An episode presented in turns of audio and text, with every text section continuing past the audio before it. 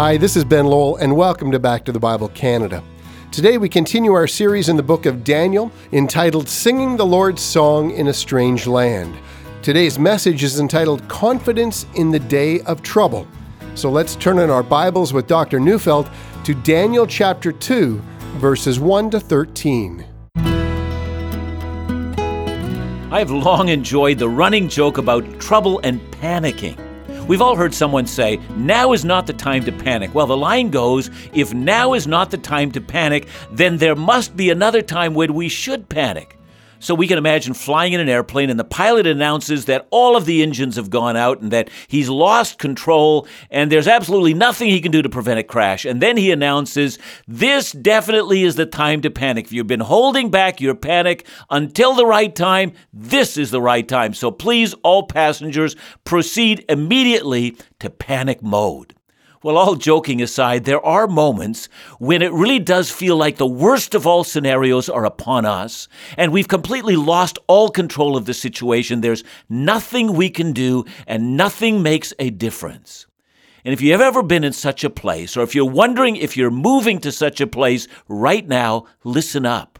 The Bible describes a situation in the early experience of Daniel in Babylon that must have made it seem that it would not last very long. Daniel was about to die. And Daniel chapter two begins with these words, in the second year of the reign of Nebuchadnezzar. Since we know that Daniel's training would have taken about three years, it's quite possible that the events described in verse one happened while he was an intern. But other scholars have pointed out that in the Babylonian ways of reckoning years, Nebuchadnezzar's ascension year would not be counted as his first year, rather his ascension year. And so his third year would have been counted as his second year. I hope that makes sense to you.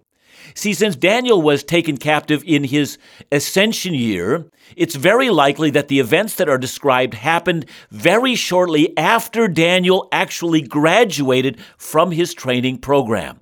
So we can imagine that he's just been installed as a junior member of the wise men of Babylon. But because of his outstanding performance in his studies, he was no doubt someone whom others might have looked to as one of the young men who had amazing possibilities. But that was all until the worst possible event could have happened, something that was completely out of Daniel's control, and in an instant, he's facing death. Does he now panic? Well, let's look at the book of Daniel and let that explain the situation. I'm reading Daniel chapter two, verses one to six. In the second year of the reign of Nebuchadnezzar, Nebuchadnezzar had dreams. His spirit was troubled and his sleep left him. Then the king commanded that the magicians, the enchanters, the sorcerers, and the Chaldeans be summoned to tell the king his dreams. So they came in and stood before the king. And the king said to them, I had a dream and my spirit is troubled to know the dream. Then the Chaldeans said to the king in Aramaic, O king, live forever. Tell your servants the dream, and we will show the interpretation. The king answered and said to the Chaldeans, The word for me is firm. If you do not make known to me the dream and its interpretation, you shall be torn limb from limb, and your houses shall be laid in ruins. But if you show the dream and its interpretation, you shall receive from me gifts and rewards in great honor. Therefore, show me the dream and its interpretation. So let's get a sense of the times in which this was written. In much of the ancient world, dreams were thought of as highly significant.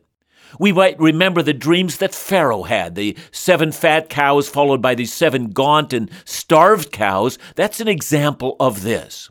In Job thirty-three, where Elihu is lecturing Job, he says in verses fourteen and fifteen, For God speaks in one way and in two, though man does not perceive it. In a dream, in a vision of the night, when deep sleep falls on men while they slumber in their beds. Now for me, this is very interesting. In North America, most of us tend to view dreams in almost a Freudian manner, that, that dreams are simply the language of the subconscious mind. Well, I don't have to give the impression that all dreams are from God, for most assuredly they're not. I'm reminded of God's rebuke to the false prophets in Jeremiah's day, recorded in Jeremiah twenty-three, verse twenty-five. I have heard what the prophets have said who prophesy lies in my name, saying, I have dreamed, I have dreamed. See, evidently there were some who simply believed that any vivid dream came from God, and it most decidedly does not. But we do know without a doubt that sometimes God does communicate in dreams. But in ancient Babylon, it was believed that the dreams were given to the king from the gods. And that's one of the reasons why the king had a staff of specialists that surrounded him, men who specialized in dream interpretation. So in order to understand the crisis that was upon Daniel, we have to understand his times and what was considered wisdom and what provided proper counsel to the king. There were in Babylon four different classes of advisors that stood before the king. The first were the magicians or the diviners. They were a priestly class, those who were learned in the sacred writings of Babylonian religions. They specialized in the wisdom that came from these writings and knew how to apply recorded religious texts to the present experience of the king. Second, there were enchanters and conjurers. These were men who were thought to have great spiritual power, and they were able to cast spells for good or evil on the enemies of the king. Thirdly, there were the sorcerers. They were people who practiced necromancy or spiritism. They claimed they were able to contact the dead, so they were able to consult any dead person for whatever reason. They would aid the king by contacting the great and noble dead for their wisdom. It might even have been thought that the dead could give a, a message to the king through dreams. And finally, there were the astrologers, who are also called the Chaldeans. Most often in ancient Babylon, these acted as the spokesman for the group. They used charts to work out horoscopes. They believed that the position of the stars gave you a sense of your destiny. And so on the basis of the stars, they would chart a course, avoiding evil outcomes and manipulating positive ones. See, long before Nebuchadnezzar, Isaiah the prophet had predicted that all the Babylonian wise men would fail her in the time of her distress. These people were all frauds.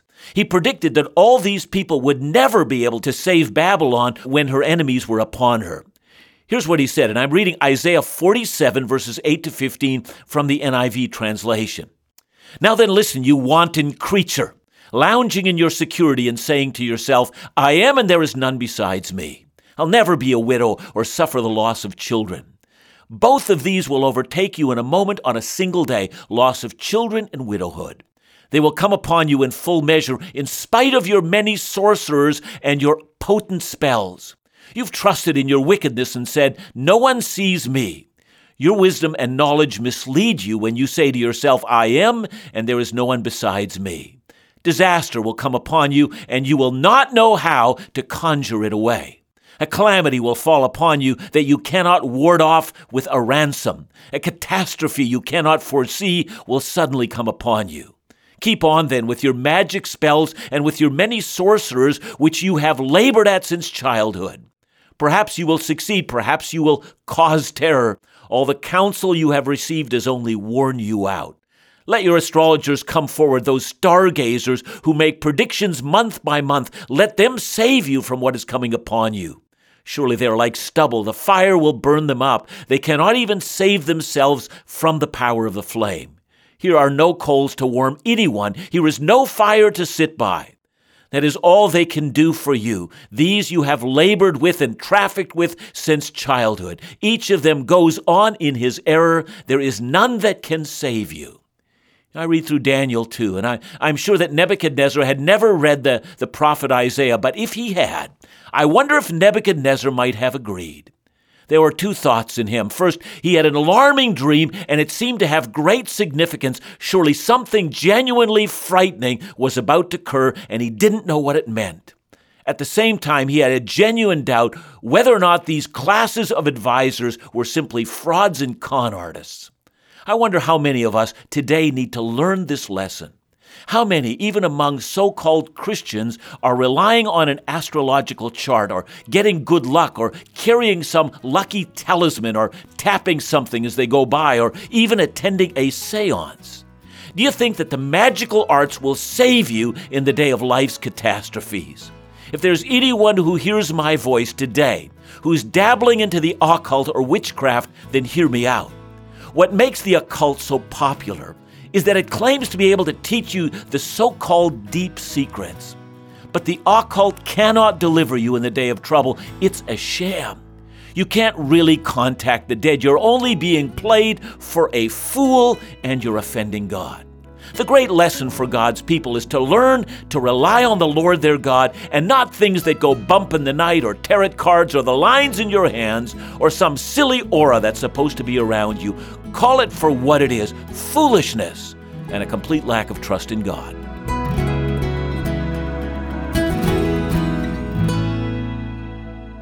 Thanks for listening today. You know, at Back to the Bible Canada, we're excited to announce well in advance an incredible ministry event planned for two thousand seventeen. From April twenty-fourth to May fifth, we'll be offering you the opportunity to join Doctor John Neufeld and Back to the Bible Canada's team for what we're calling the New Testament Greece by Land and by Sea Tour.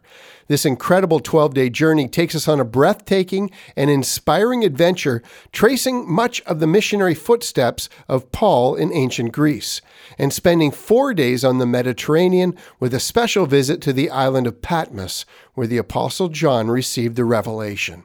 Well, eight days by land and four days by sea. Join Doctor John Neufeld, Phil Calloway of Laugh Again, and special musical guests, the Weebs, for an inspiring adventure. Space for this trip is limited to eighty guests, so you won't want to delay in signing up. Call us today at one eight hundred, six six three, two four two five or visit back to the bible dot c a. Now let's go back to the Bible with Doctor John Neufeld.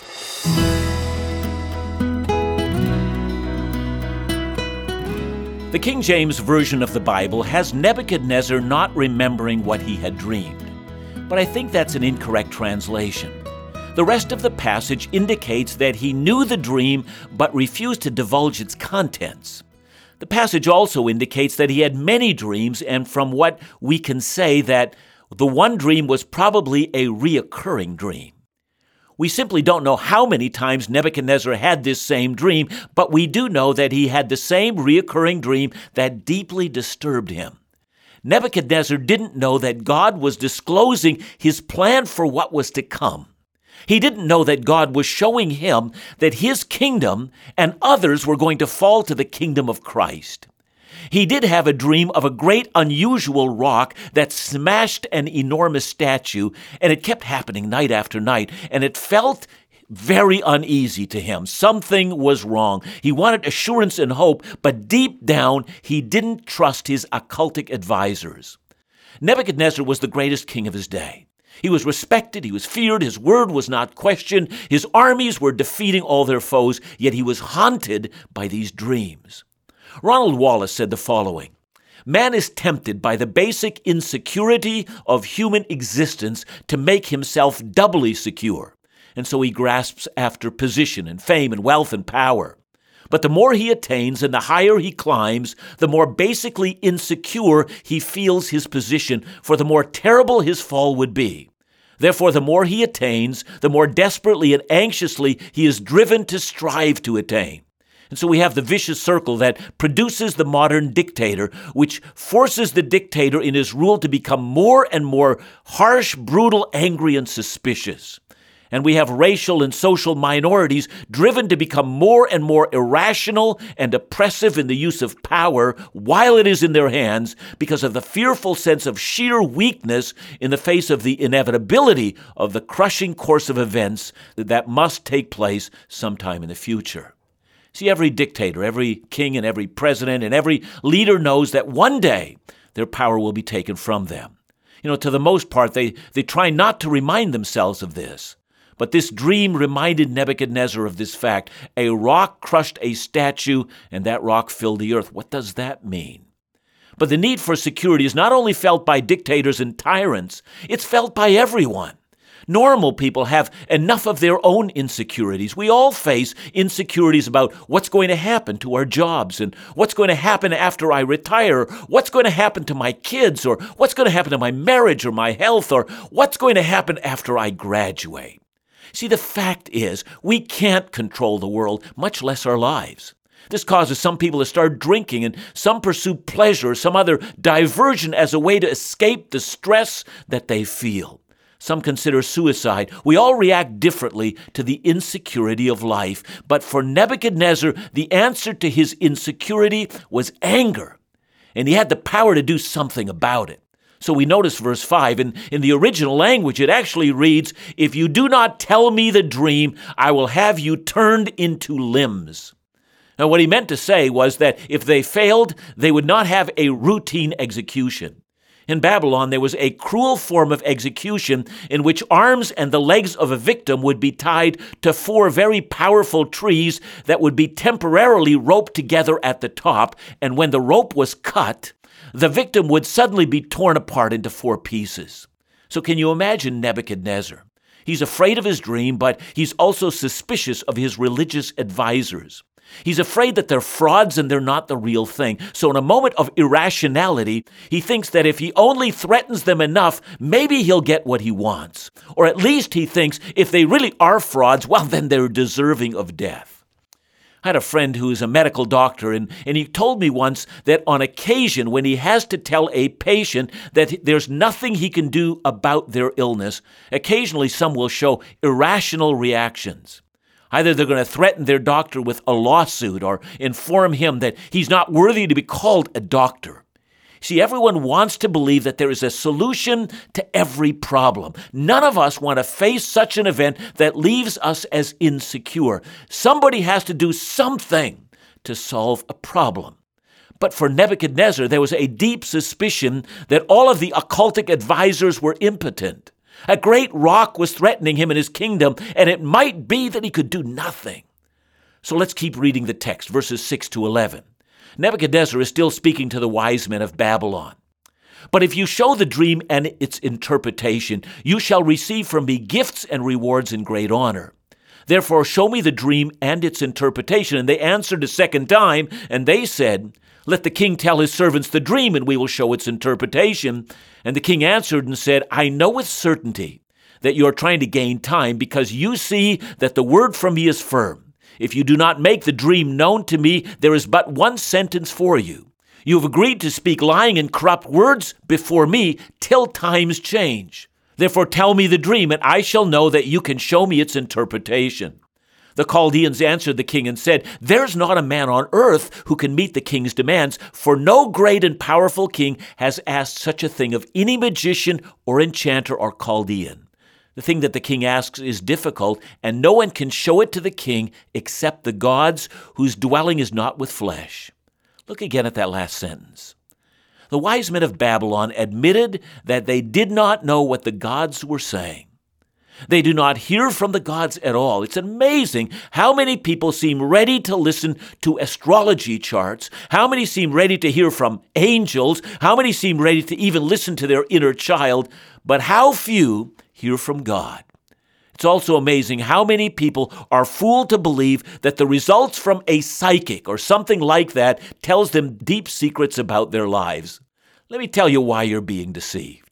You know, some time ago, I became aware of a test that had been done in a large university psychology class. Students were asked a series of questions, and then they handed in the results. By the next class, students were handed out a complete personality profile that declared with exacting detail the kind of persons that they were. Each one was to reveal the individual characteristics of each individual. After that, they were asked to rate the accuracy of the results.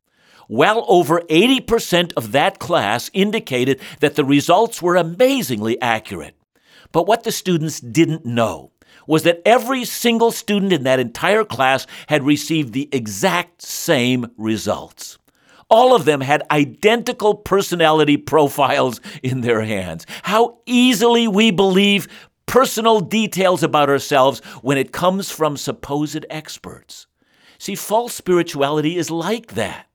It pretends to tell you something about yourself, and we're gullible enough to receive it. But in the end, this is not the word from God. We have been deceived. And that's the college that Daniel graduated into, men who did not know what God was saying, and in a little while, to his horror and out of his control, Daniel was going to suffer the same fate as the men who were frauds. So let's read verses twelve and thirteen. "Because of this, the king was angry and very furious, and commanded that all the wise men of Babylon be destroyed. So the decree went out, and the wise men were about to be killed, and they sought Daniel and his companions to kill him." And here now, I want us to stop so that we might not miss the point. Daniel and his three friends were brought to Babylon against their will. They were enrolled in the school of the wise men against their will. They almost had no control over what they ate, and so were struggling to make themselves distinct as young men who followed the God of Israel and an evil and in a strange land. And now the final insult. They would be killed alongside of these conjurers and magicians and sorcerers, men with whom they deeply disagreed. Some of us might struggle with this today. You're a follower of Christ. You, you disagree with the moral direction of your nation, but when your nation suffers, you know that you're going to suffer right alongside of it. And it is at this moment that we need to recognize something. Your life has never been in your hands, nor in the hands of your nation, nor of your boss, nor of your prime minister, nor of the luck of the draw. Your life now, as always, is in the hands of God. Don't panic. You belong to Christ. When Paul was sent to prison in Rome, he claimed that he was a prisoner of Christ and not a prisoner of Caesar. And Daniel knew the same.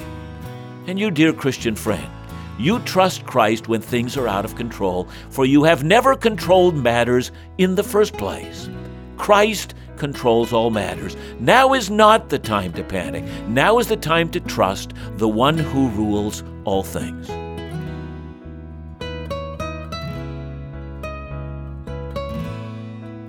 Thanks so much for today's message, John. Uh, let me ask you a question. Is, is anxiety over the future an indication of our lack of faith? Well, I think it is. Um, we've all had it. I know I have. Uh, I think that anxiety in everybody's life begins to decrease when we begin to trust the sovereignty of God, and that God, in his own good pleasure, allows things to come into our lives so that we might be confident in the promises that he's made or in the deliverance he's able to effect into our lives. So when the Bible says, be anxious for nothing, but in everything by prayer and supplication make your request to God, it's asking us to replace fear with faith. Thanks, John. Back to the Bible Canada, leading you forward in your walk with Jesus every day.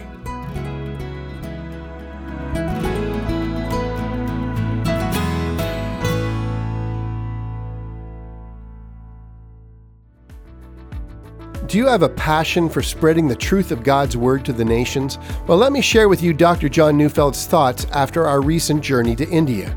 I had an overwhelming sense of millions of people who have never heard the saving message of Jesus even once. Standing on a sidewalk in Hyderabad, looking down on a crowded street in which thousands of people passed by every minute, left me overwhelmed with the human plight. If the gospel is indeed true, that apart from Christ there is no remission of sins, then I find myself profoundly convicted by my complacency over the eternal future of countless millions. Failing to respond to this crisis is a great sin indeed. We have just begun our fundraising campaign to bring the Bible teaching content of Doctor Neufeld to India in English, Telugu, and Hindi, and to encourage, equip, and support the existing Indian ministry with a renewed vision for the nation.